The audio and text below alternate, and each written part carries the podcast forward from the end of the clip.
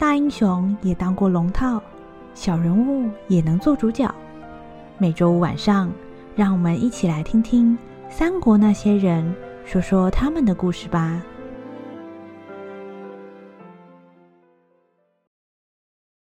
第十七集，那个说客。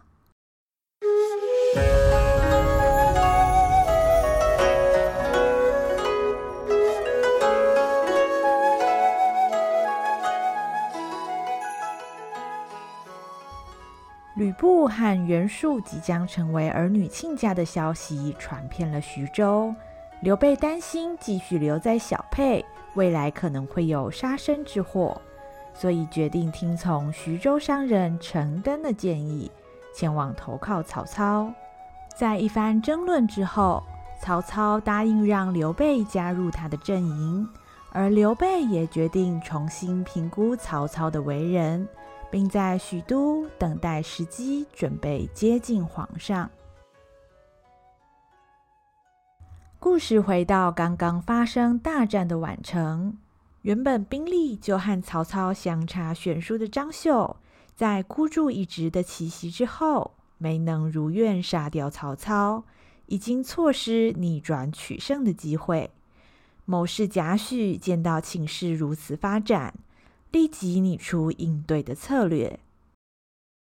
嗯，这回我们设下重重杀阵，都无法除掉曹操。看来他真是命不该绝啊！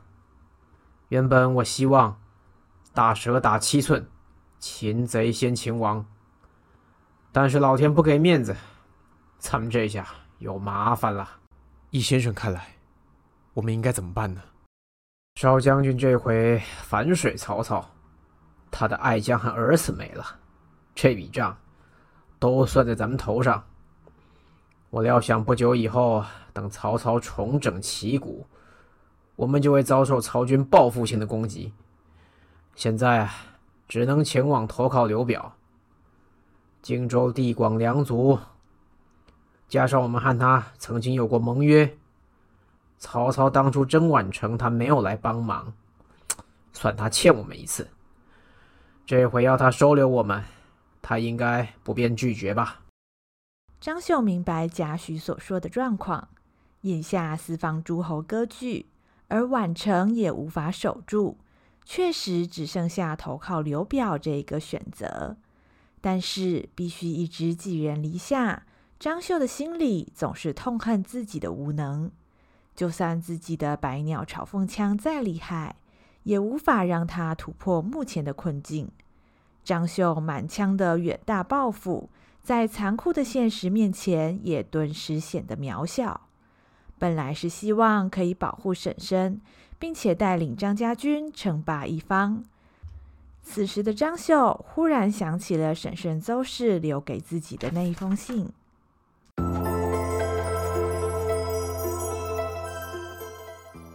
秀儿，曹家的人来找我，要我今晚前去夜会曹操。婶婶知道，如果把这件事告诉你，你绝对不会让我去的。但是秀儿，这次请你听婶婶的话。婶婶知道，你为了保护张家和宛城的居民百姓，不惜委曲求全投降曹操。你是一个骄傲又有正义感的孩子。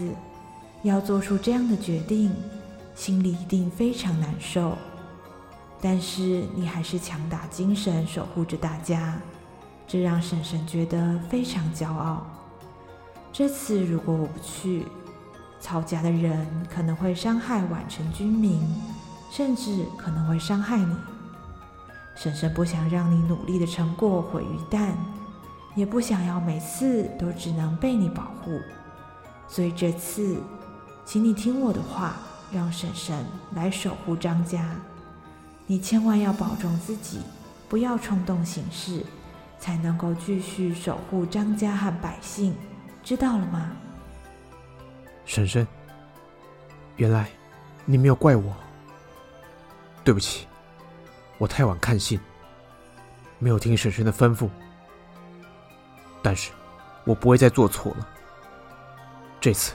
我一定要保护大家，一封信让张绣渲然欲泣。原来婶婶一直都是肯定自己的，婶婶从来没有责怪自己献城投降或是辜负了张家，反而完全可以体谅自己矛盾的心情，还有为了守护大家而忍气吞声的痛苦。这让张绣心里如释重负。原来婶婶想守护大家的心情和自己是一样的。看完了走失的柳书，张绣终于确立了自己真正的目标，也就是最初的目标，要保住张家军几千弟兄的性命。就算不是自立为王，就算要寄人篱下，也都无所谓，因为张家军的弟兄都是他的家人。到了这一刻。张绣不再怀疑，整顿所有仅剩的兵力，按照贾诩的建议，前往荆州投靠刘表去了。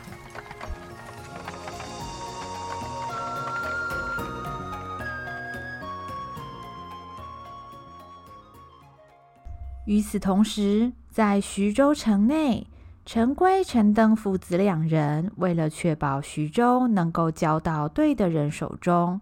开始进行他们的计划。陈登已经前往小沛，建议刘备前往许都投靠曹操。而接下来轮到陈规要来进行他的下一步棋了。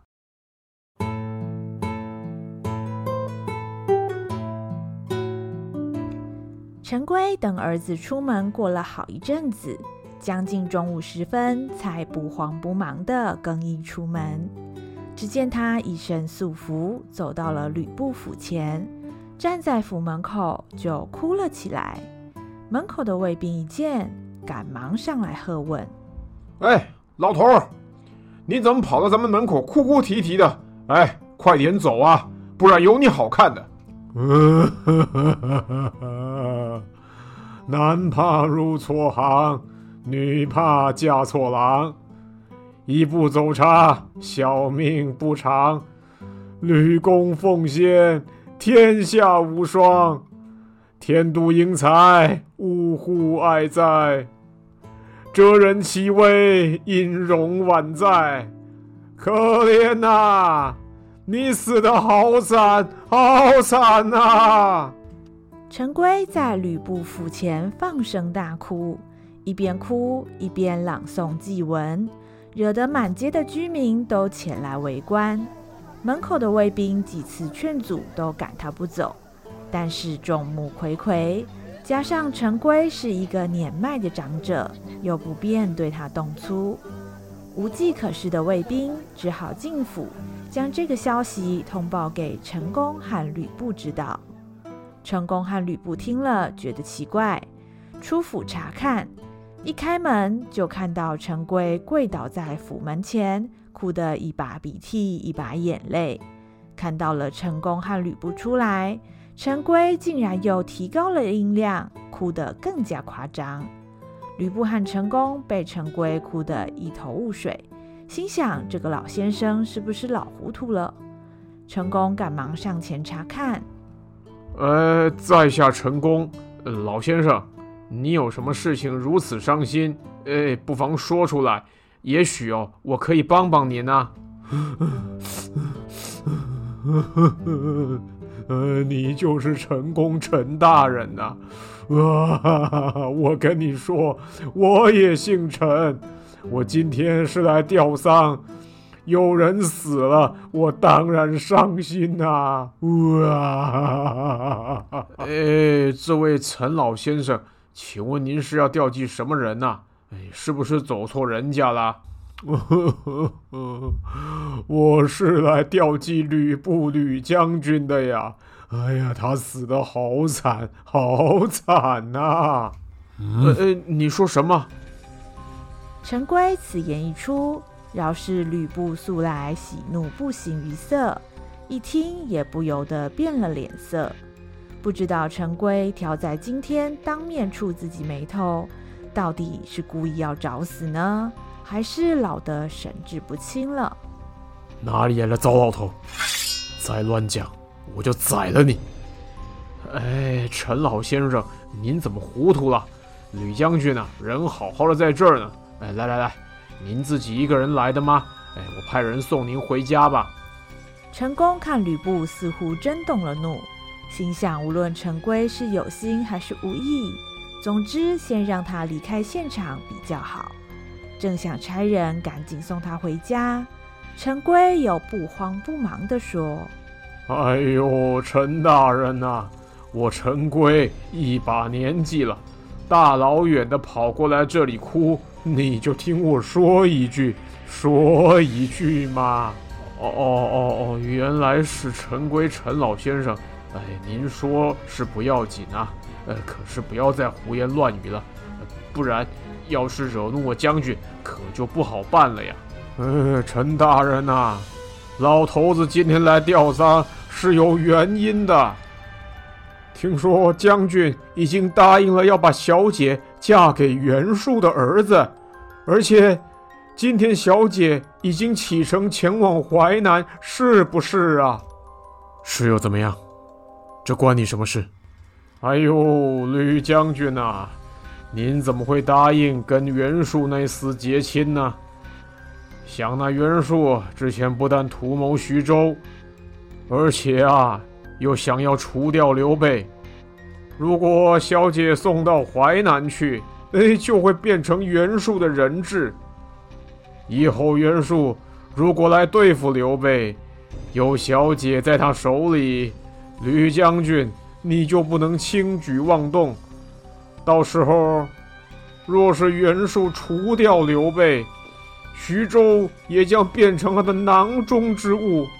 到那时，到那时，将军你将会死得很惨很惨呐、陈宫听了陈规一番话，这才明白这老家伙装疯卖傻，演的这么一出大戏，原来是来当说客的。陈宫自己也明白袁术不是什么好东西，但是他主张同意和亲，却也有自己的理由。哎，陈老先生，你这样讲太武断了吧？袁术虽然曾经图谋徐州，但是上一回。吕将军辕门射戟，已经向袁军展露了我方的实力。袁术这个人一向小心眼儿，但是碰了这么大一个钉子之后呢，却没有再来进犯，反而要求结亲。我想袁术也知道，徐州最大的敌人是曹操。未来曹操再来犯，我们与袁术打好关系。让徐州与淮南形成犄角之势，这样更能立于不败之地呀。嗯，不然不然呐、如果早个几年，陈大人这个计划就没有太大问题。但是天下局势瞬息万变，陈大人可知道，近来袁术得到传国玉玺。已经在淮南篡汉自立，自号仲家皇帝呀！呃，什么？袁术他称帝了？我说陈老先生，饭可以乱吃，话不能乱说。您这个消息来源可靠吗？那是当然啊，我们陈家在徐州世代经商，做生意的呢，总是要消息灵通，哎，不然怎么跟人家比拼呢？哎，这下可有麻烦了。袁术篡汉自立，一定会成为众矢之的。曹操那厮绝对不会放过这个机会。到时候他可以广发诏书，要求各镇诸侯发兵讨贼呀、啊。这跟我们有什么关系？哎，我们刚刚答应跟袁术结亲，而袁术篡汉自立。那那我们就变成反贼的同党了呀！嗯，是啊，陈大人，您说的不错。到时候不但吕将军保不住性命，连小姐可能都回不来啊！哎，您想想看，小姐还那么年轻，结果就这样在无奈的斗争下牺牲。老头子，我看了好伤心，好舍不得啊！这么说，玲玲，有危险了。将军若是为小姐安危着想，可得快将小姐接回来，迟了可就来不及喽。连林，哎，将军，从长计议啊，将军。吕布一听女儿可能有危险，其他事情都顾不得了，一个飞身已经往马厩奔去，转眼之间已经骑着赤兔马绝尘而去。只留下了陈宫，心中五味杂陈。唉，万万没想到袁术居然如此无谋啊！这想要打倒曹操，又得重新计划。希望将军不要做出什么傻事才好啊！陈规看陈宫一脸忧心忡忡，上前安慰道：“嗯，陈大人不要气馁哦。”今天发生这种事啊，也不是陈大人的错。陈大人计划是看得远呐、啊，呃，不过呢，就是慢了那么一小步。老头子做生意啊，消息比陈大人就快那么一点点。我呢，素来敬仰吕将军和陈大人，而后如果有其他消息，也绝不会私藏。哎。一定早早来通报二位，还请陈大人您放心吧。陈规一番话虽然说的体贴，成功听在耳里，却总有说不出来的不是滋味。随着陈规的出现，成功对未来隐隐又增添了几分不安。另外这边。为了尽早完成袁吕两家的和亲，袁术派来的使者韩印一等吕布的女儿装扮完毕，就匆匆将她迎上马车，准备立刻将他送往淮南。一旦吕布的女儿被送到了淮南，吕布就多了一个把柄在袁术的手里，未来吕布行动将处处受制，这个任务至关重要。韩印一刻都不敢怠慢，催促迎亲的车队速速前进，希望早到一刻是一刻。车驾才离开徐州没有十几里路，韩印突然听到一阵马蹄声，以不寻常的速度越逼越近。韩印心中暗叫不妙，手中的马鞭越抽越用力，拉车的马匹在韩印的催促之下，只能死命向前奔跑。然而，不管韩印的车架催得有多快，也无法快过天下最快的赤兔马。韩印边驾车边向后查看情况，但是除了尘土飞扬以外，其他什么都没有看到。就在同一个时间，一声高亢的马鸣从韩印的头上传了过来。韩印猛一回头。只见吕布驾着赤兔马后发先至，竟然越过了韩印的头顶，从天而降。只听见轰隆一声，吕布已经挡在韩印的车架前面。锋利的方天画戟在烈日的照射之下，闪着吓人的光芒。哎哎哎，吕将军，您这是要做什么？为何对我们刀兵相向啊？留下我女儿。我免你们一死。嗯，吕将军，你胡说什么？之前你不是已经答应要把女儿许给我家少主人了吗？你现在是要出尔反尔吗？我家主公是不会放过你的。我再说一次，留下我女儿。哼，你少放屁！你以为天下的事情都是你吕布说了算吗？我家主公现在已经登上大位，一言九鼎。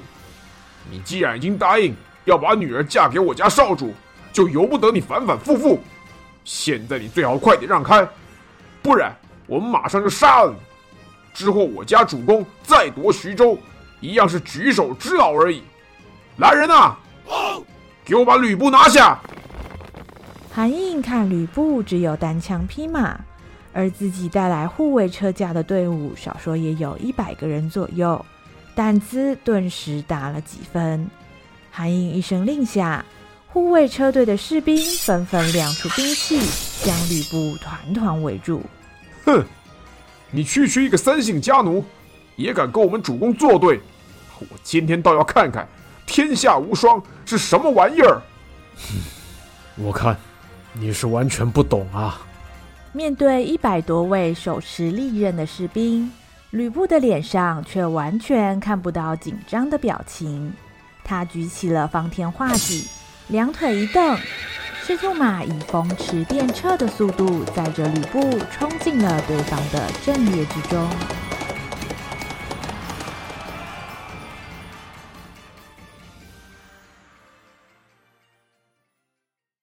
在吕布府上，陈宫焦急地来回踱步。他派了一些士兵偷偷跟在吕布后面查看，希望可以来得及阻止吕布做出鲁莽的行为。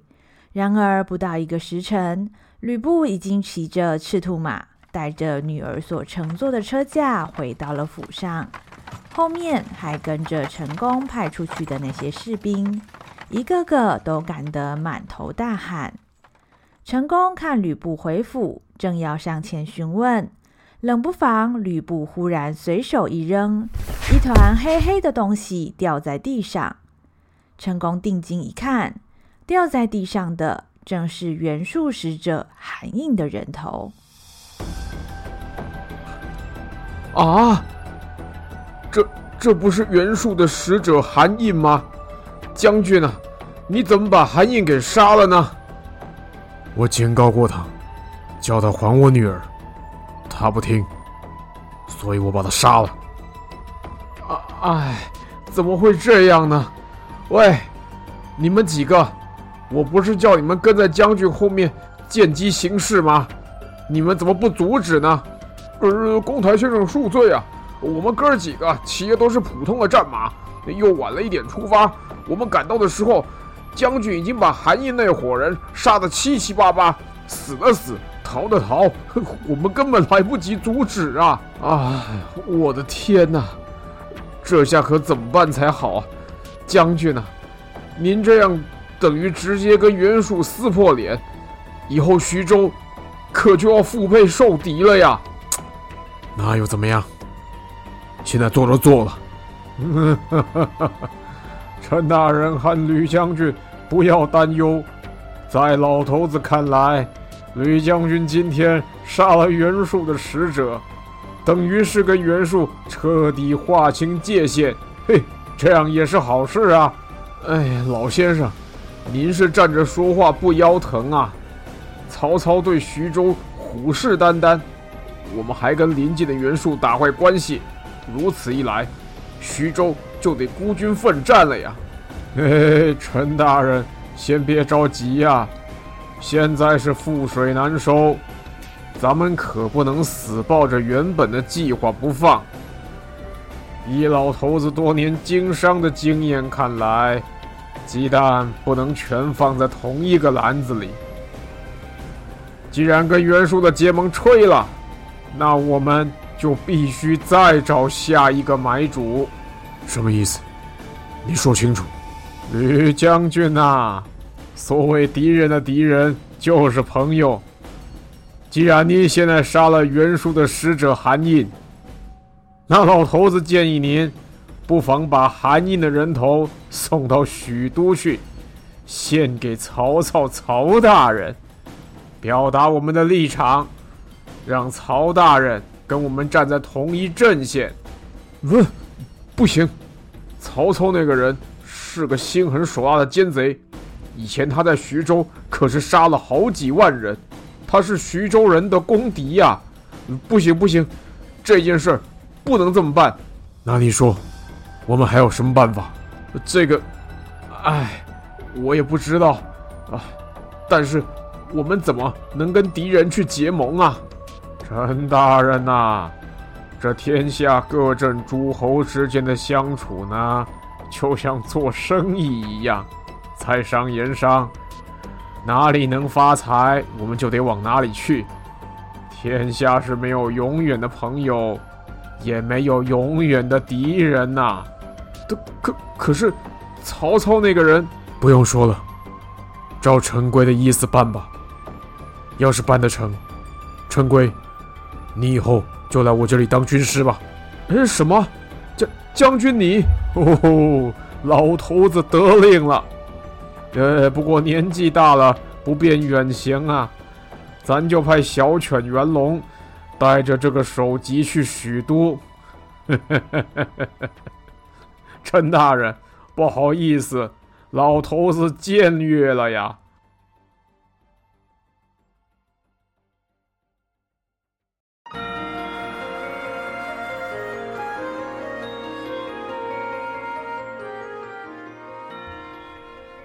吕布为了追回自己的女儿，不顾成功的阻止，斩下了袁术手下韩胤的首级。